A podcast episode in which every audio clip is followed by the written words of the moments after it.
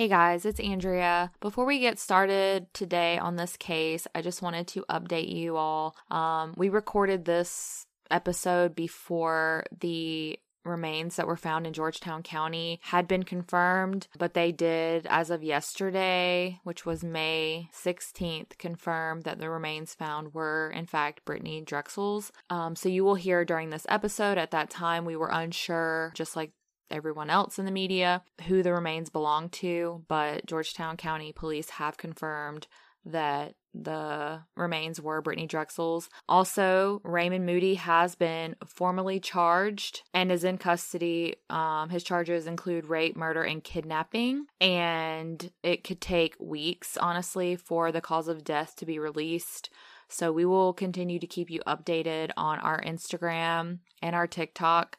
Um, so make sure you're following us over there. It's Inhuman Podcast. So that is the update that we have for you guys regarding Brittany Drexel. I just my I don't even have words right now. I have been thinking about this nonstop since they broke the news. My prayers are with her family.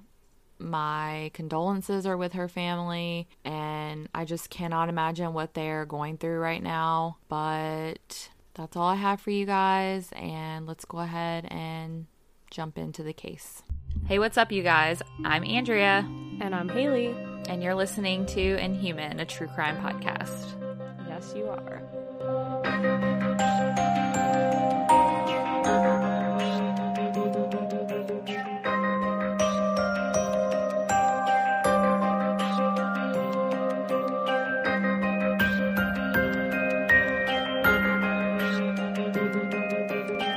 What to say now. okay. This is what happens when we like try to have a conversation about something else after we start recording that we eventually have to cut out and then we get off of our off track. Yeah. So, sorry guys. So, but we're here. Hello. Hey guys. We're here. Today is a pretty um I don't know. This case is very loaded. It has a lot of um theories and a lot of gossip around it and it recently has picked up some traction in the news. Um, unfortunately, it has not been confirmed, any of the new information that has been um, let out by police or the media. Um, but today I'm going to be talking about the disappearance of Brittany Drexel. I am so excited that you're covering this because I covered it on my TikTok like a couple months ago because people had requested it, but I really just only looked at the Wikipedia page because I was just trying to get like an overview. And I feel like I did not get the whole story. So I'm really excited that I'm going to get to hear the whole story now. Yeah. Well, I had this one on like our list of cases that we eventually want to cover because Haley and I have kind of like a um A running what's list. the what's the the movie when he sticks his hand in the pie like Oh, yeah. dibs or whatever you know what I'm talking about yeah. like we've kind of done that on some cases Yeah.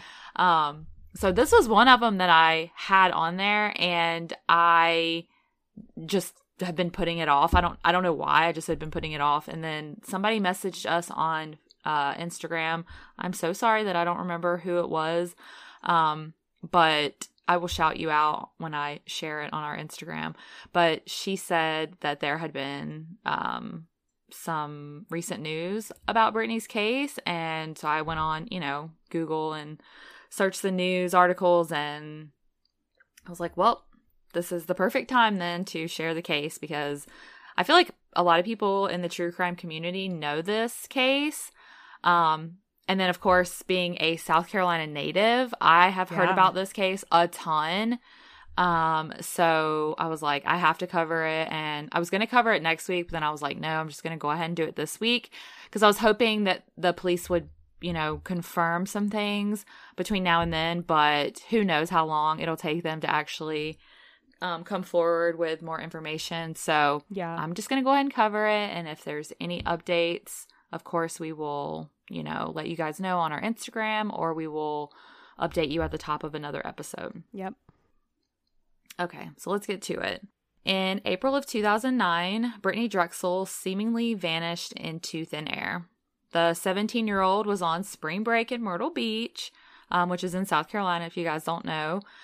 And she was down there with two acquaintances, Alana Lippa and Jennifer Oberer. So the three girls, um, they weren't like super close friends. The uh, Alana and Jennifer were actually seniors at the high school that the girls all attended. Brittany is a junior or was a junior, and um, they just invited her to come along. I don't know if they just like needed another person or what the. Yeah. There's a lot of rumors behind why they Mhm. invited her, but I'm not really really going to dive into a lot of those just because they're not. There's no factual factuality to it or whatever Yeah. but they did all go down um, to spring break in Myrtle Beach together.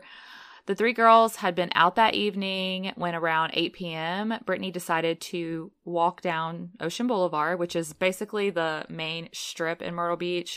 I went to Myrtle Beach every single year, multiple times a year, my whole entire life, pretty much. So I can like visualize everything from this story. Yeah. Um, but she was walking down like the main boulevard to go meet her friends in another hotel, which was the Blue Water Resort. She is seen on surveillance footage coming and going from the hotel. Then she just disappears and nobody has ever seen her again. So, a little about Brittany. Um, she loved to play soccer. She was super fast compared to other people on her team, which she was teeny tiny. Like, she was short, she was like very thin and athletic. Um, so, it made sense that she would be like, you know, able to zip around the field pretty quickly. Right. As high school was nearing an end, she had just one more year before she graduated, and she had aspirations to become a nurse or a cosmetologist, but she hadn't fully decided which path she wanted to take yet. Brittany was from Rochester, New York, where she lived with her mom, Dawn, and her father, Chad. Chad had actually adopted Brittany when she was very young. Um, her, I guess her father wasn't in the picture much, and Chad was the only father that Brittany really knew. Unfortunately, though, her parents had recently decided to separate, and Brittany took it really hard. Um, her whole demeanor kind of changed, and according to some sources, she became kind of depressed, which, I mean, I totally get that. She's a 17 year old girl. Like, her parents are her foundation. Um, and when that changes, I mean, that really affects kids, no matter what age they are. Yeah, a hundred percent. So, when some of the seniors from her high school invited her to go on a trip for spring break, she was very excited and she felt like that was exactly what she needed. However, her parents were not too keen on the idea of their teenage daughter traveling several states away with girls they didn't know very well on a trip with no real adult supervision. Yeah. Which, as a parent, I can totally get that. As a teenager, I was the same way. I was furious. My mom would try to pull the same, you know, card and Yeah. Yeah, A hundred so- percent. Same. I Yeah. I understand both sides. Like I understand her mom. Yeah. And I also understand her. yeah. But Brittany, of course, was upset that her parents didn't trust her enough to go. Um, the girls had planned. Wait, the day the girls had planned to leave, Brittany asked her mom one more time to please let her go, and her mom reconfirms that it's going to be a no. End of discussion. So Brittany, upset, called her boyfriend, John Greco, and had him pick her up and take her to her friend's house. After a few hours, she calmed down and she decides to call her mom to let her know where she is and to apologize, which is very good of her, very responsible. But she also figured she'd try and shoot her shot one more time and ask her mother again if she could go on the trip. But Dawn holds firm despite her daughter's persistence. That would totally be me. Like maybe just one more Yeah. time, it'll work. Yeah, because sometimes it did work. Yeah. Sometimes that w- one last time, your parents are just like, okay, shut up and just go. yeah. you know? Exactly. So Dawn does agree, however, to let Brittany stay with her friend for a few days. Um, she wanted to have a little fun on her spring break, and Dawn was understanding of that, and she was, you know, pretty comfortable with the fact that her daughter would still be local and, you know, just a drive away. Dawn speaks with her friend's mom to confirm it's okay for her to stay, and all is seemingly well in the world again. However, Brittany doesn't stay with this friend of hers. Brittany, against her parents' wishes, hops in the car with those senior girls from her high school and heads down to Myrtle Beach, South Carolina, a decision that would ultimately change her life forever. Mm. While she is in Myrtle Beach, Brittany keeps in contact with her mom and her boyfriend. She tells her mom stories about how she and her friend have been watching movies, how they went to Lake Ontario since the weather was warm and nice in New York, and promises to come home the following day on April 26th. Her conversations with her boyfriend John are a bit different as he knows the truth that Brittany is actually in South Carolina, not in New York like her parents think. John has kept in close contact with Brittany as he too was a little worried about her going so far away with people she barely knew. Um, John sadly wasn't able to go on the trip because he had work, but he made sure to keep in close t- contact with Brittany while she was away. When on the evening of April 25th, John couldn't reach Brittany after speaking with her earlier that day and learning she had plans to go meet up with another friend, he grew worried. Yeah. Worried so much, in fact, that he finally decided to reach out to Dawn, Brittany's mom, and notified her that Brittany was not at her friend's house in Rochester, that she was actually in Myrtle Beach. That must have been so scary for Dawn. Like that moment of like, oh shit.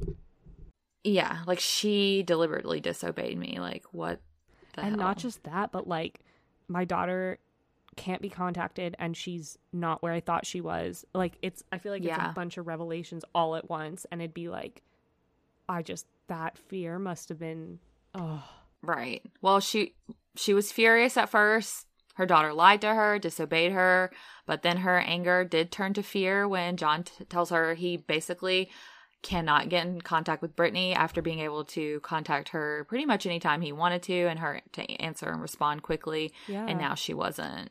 Immediately, they contacted local authorities to report Brittany missing, and then they um, instructed her to call um, down to Myrtle Beach and file a report there. And they decided that they were just going to travel down there. They were going to go down there, and look for Brittany themselves and file a missing missing persons report with the local police, which was the Horry County Police. Okay. On their drive down, John tells John tells Dawn that Brittany was not having the best time on her trip. Things weren't going as planned. The group that she went down with were partying a little too hard for Brittany's, you know, taste, I guess, and they began to leave her out of their daily pr- plans.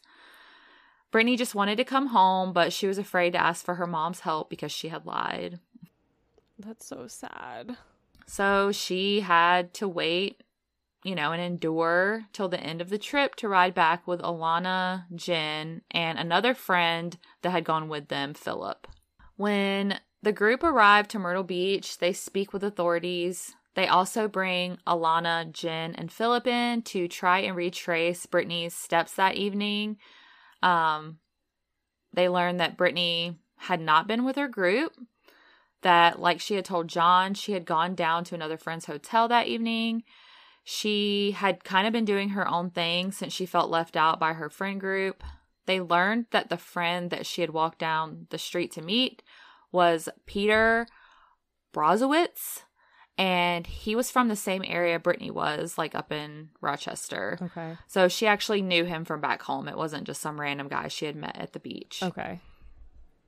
Um, she had been hanging with him that night when Alana and Jen had asked Brittany to come back to their hotel room to re- return some shorts that she had borrowed. But according to the girls, Brittany never returned. Police knew they needed to find Peter and see what he knew. Investigators arrived at the Blue Water Resort to question Peter and anyone else who may have seen Brittany that evening when they make an alarming discovery. Peter and his friends had left.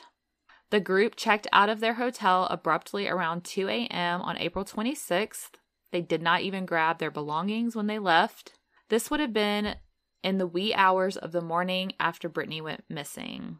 That's yeah. Okay. Sure. Mm-hmm. Normal. Yeah. Totally.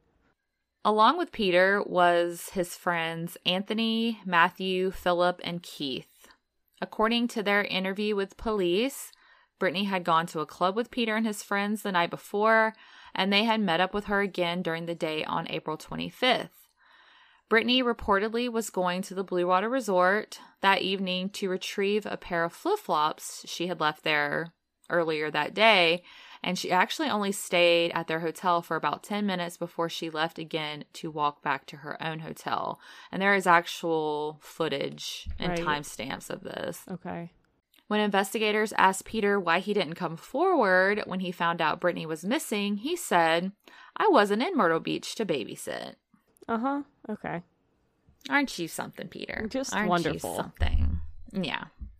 Peter was older than Brittany. He was 20 and a local club, club promoter in New York and claimed that he didn't know Brittany extremely well at all. So I guess they were like more acquaintances, like she was with her other friends that she was down there with, which is so sad because it seems like she was just alone and just trying to be around people and like fit in wherever she could. And like everybody Right. was kind of pushing her out a little bit. that's- Right. That makes me sad for her. Later, when police searched Brittany's room, they found all of her belongings aside from her purse and phone. So, this led investigators to believe she didn't leave on her own. Had she, she most likely would have taken her bags with all of her belongings in them. Right. Like she wasn't planning to leave long term. Yeah, exactly. Like if she found a ride home or something because she was so miserable, like she would have taken her suitcase and her clothes, you know? Right. So then they pull Brittany's cell phone records since they assume that she probably had her cell phone with her that night. And they notice right away that her phone pings south when it should have it should have pinged north, which was the direction of her her hotel. Okay. In fact, Brittany's phone pinged off of a cell tower seven miles south of the Blue Water Resort about half an hour after she sent her last text message, which was to John. Okay. Not long after that, her phone pinged a final time in Georgetown County, which is south of Myrtle Beach, almost down to Charleston. So if you have any idea of the geography of the coast of South Carolina, it's kind of like Myrtle Beach, Charleston, and then uh Hilton Head and then like Savannah. So it's like boop boop boop like all the little beach towns. So she was in Georgetown County, which was a little over halfway almost to Charleston. Okay. So she was like really far south. Yeah. And this, of course, made Dawn sick to her stomach. She knew there was no way in hell Brittany would have willingly gone to this area because it was like a a very uh rural area. Okay. And you know, she went to the beach to have fun, Right. go to the beach, hang out with friends, not hang out in some little podunk town. Right. So her last cell phone ping was in McClellanville, South Carolina, which is a very like rural country town. Okay. Um, and I can say podunk town because I'm from a podunk town, so don't anyone come for me. um, so of course, you know, Dawn began to fear the worst. Yeah. Um, she began to think that maybe Brittany had been human or sex trafficked. yeah. So, Horry County, which is the county that Myrtle Beach is in, is one of the highest reported human trafficking areas in the state of South Carolina, which means it happens even more because human trafficking is vastly underreported, Yeah. Wow. you know.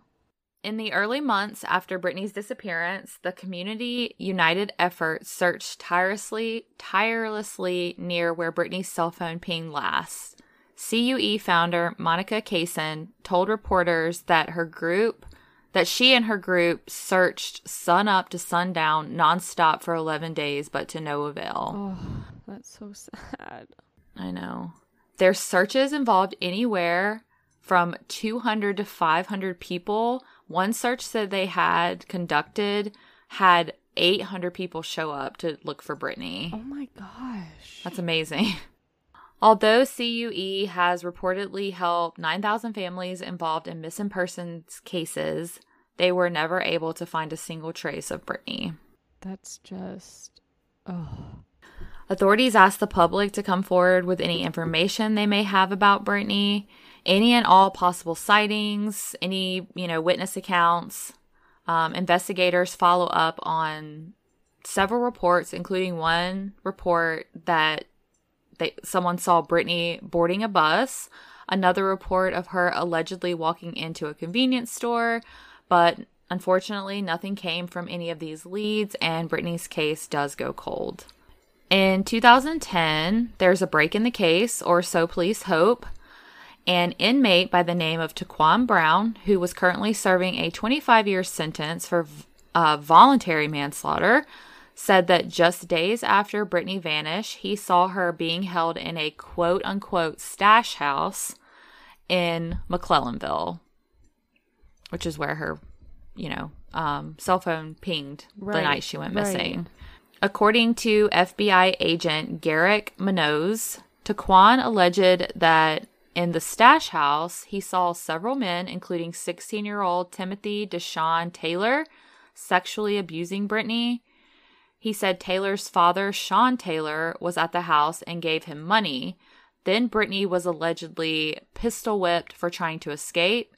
After that encounter, he'd heard two gunshots. He assumed that Sean Taylor shot and killed Brittany. He stated that later her body was wrapped up and removed from the property, most likely disposed of in a swamp or gator pit to remove any evidence to remove any evidence that Brittany had been there. Another inmate in the Georgetown County Jail also came forward and offered inf- information about this case. This inmate told the FBI he was told Deshaun Taylor picked Brittany up, which would be Timothy Deshaun Right. Taylor, in Myrtle Beach and took her to McClellanville to show her off to his friends and then offered her up to them. When news of her disappearance spread nationwide, the captors then killed Brittany and disposed of her body. Police began to search swamp areas in McClellanville and searched the stash house Taquan said he saw Brittany at, and all they found were a pair of sunglasses that were similar to ones witnesses had seen Brittany wearing. Unfortunately, they tested to see if there was any DNA, and no DNA matched Brittany. And there was actually no DNA on the glasses at all. Oh, that's interesting. Okay. But they were found on like a either like a creek or like a riverbed or like Right. a creek, like right by the the. Shut up. You say by the water. creek? Um, they were by the water. so I'm just assuming maybe like some of that that Right, DNA was washed away. Yeah. Yeah. And again, Brittany's case goes cold. In 2012, another lead emerges. A man by the name of Raymond Moody becomes a person of interest in Brittany's case. Moody is a slimy, disgusting, registered sex offender and was stopped by police for tra- for a traffic violation near Myrtle Beach one day after Brittany disappeared. Okay. Moody had spent 21 years in prison back in 1983 for abduction and rape Oh. of a nine year old girl from California. okay. And he was considered a suspect in a number of other similar rape cases, but he was never charged. Huh. Investigators searched the hotel room Moody was staying in at that time and did remove several bags, you know, for evidence, but due to lack of evidence, Moody was also never arrested or charged with Brittany's disappearance. All right. That is until this last Wednesday. So it's Sunday now, so on May 11th of 2022, Raymond Moody is put into custody at the Georgetown Detention Center with a $100,000 bond. The FBI has not confirmed any details at this time, but what we do know is that human remains have been found in a wooded area in an undisclosed remote part of town extremely close to Moody's home. And what I heard when I was looking into it is that the charge that he was brought in on was obstruction of justice. And Yeah. it was just Yep. for sorry, you're probably gonna say that. No, it's okay. I'll let you yeah, so he was brought yeah, he was brought in for obstruction of justice back in 2009, the day after she was um like the day after she went missing. Right. But there's no details as to what exactly like that means Right. and how it is related to her case. But according to reports by WHAM, police have not yet identified the remains or said who or what they were searching for when they found the remains, but that they will be releasing more information soon. Okay. So, like I said at the top of the episode, I will update you guys as soon as we hear more um, about this case as it is currently kind of unfolding, or it may be nothing. But I think the fact that they have a person of interest from 2009 in custody right now, yeah. and it's in the news that it could be related to her case. Um, I do have a feeling that the remains are going to be hers. Um, but you know, we will give you guys updates and um, of course, more real time coverage over on our Instagram yeah. stories. So make sure you're following us over there. I just hope and pray that, you know, we finally get some answers, but also Brittany's family finally gets some answers yeah. and that they are finally able to lay their daughter at rest or to rest, excuse me. Yeah. And, um, you know, this is again one of those cases where you know if you see something say something she was on the street she was walking chances are she got picked up by somebody myrtle beach spring break i feel like a hundred people had to have seen her yeah. and nobody has come forward with any information. At least no information that has led to anything substantial. Yeah. A hundred percent. There's somebody had to have like seen it. I just can't imagine how nobody would have like seen anything. I know. That's how I feel too.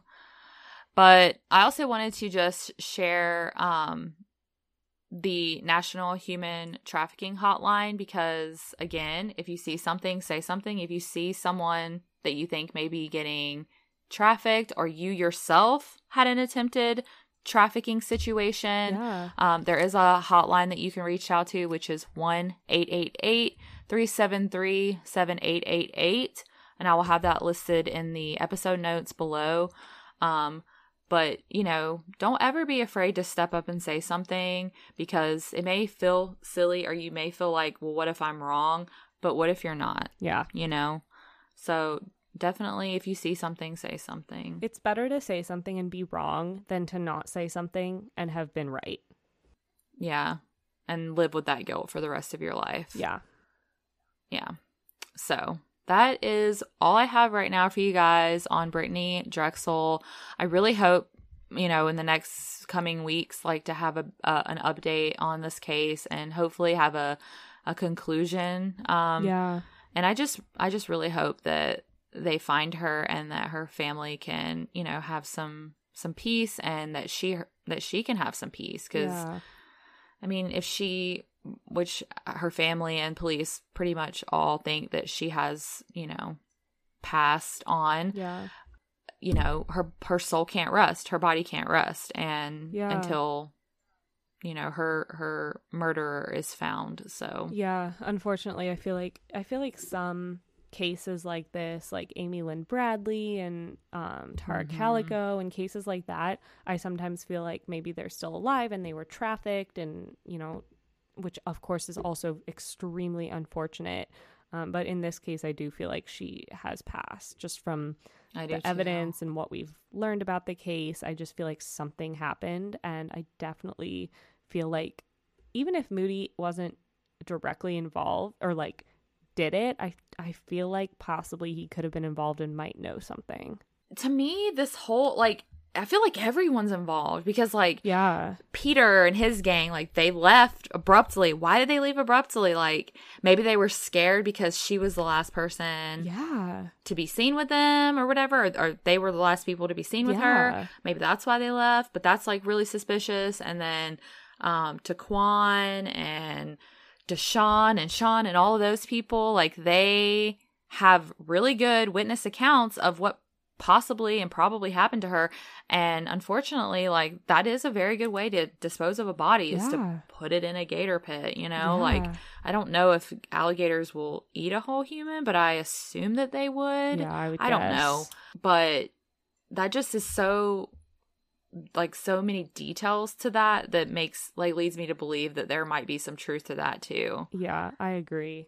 Yeah. And i don't like obviously they haven't come forward with why they're linking Raymond to her case, um, aside from the obstruction of justice charge and the fact that this all happened around the time that she went missing. And now where they found these remains is really close to his property. Right. But to me, that doesn't seem like enough. But there's obviously a lot of things that we don't know that they're keeping close to the chest. So, In case, especially like if they have to do go to trial and things like that. I mean, it's smart of them to to Yeah. keep that all close to the chest. yeah.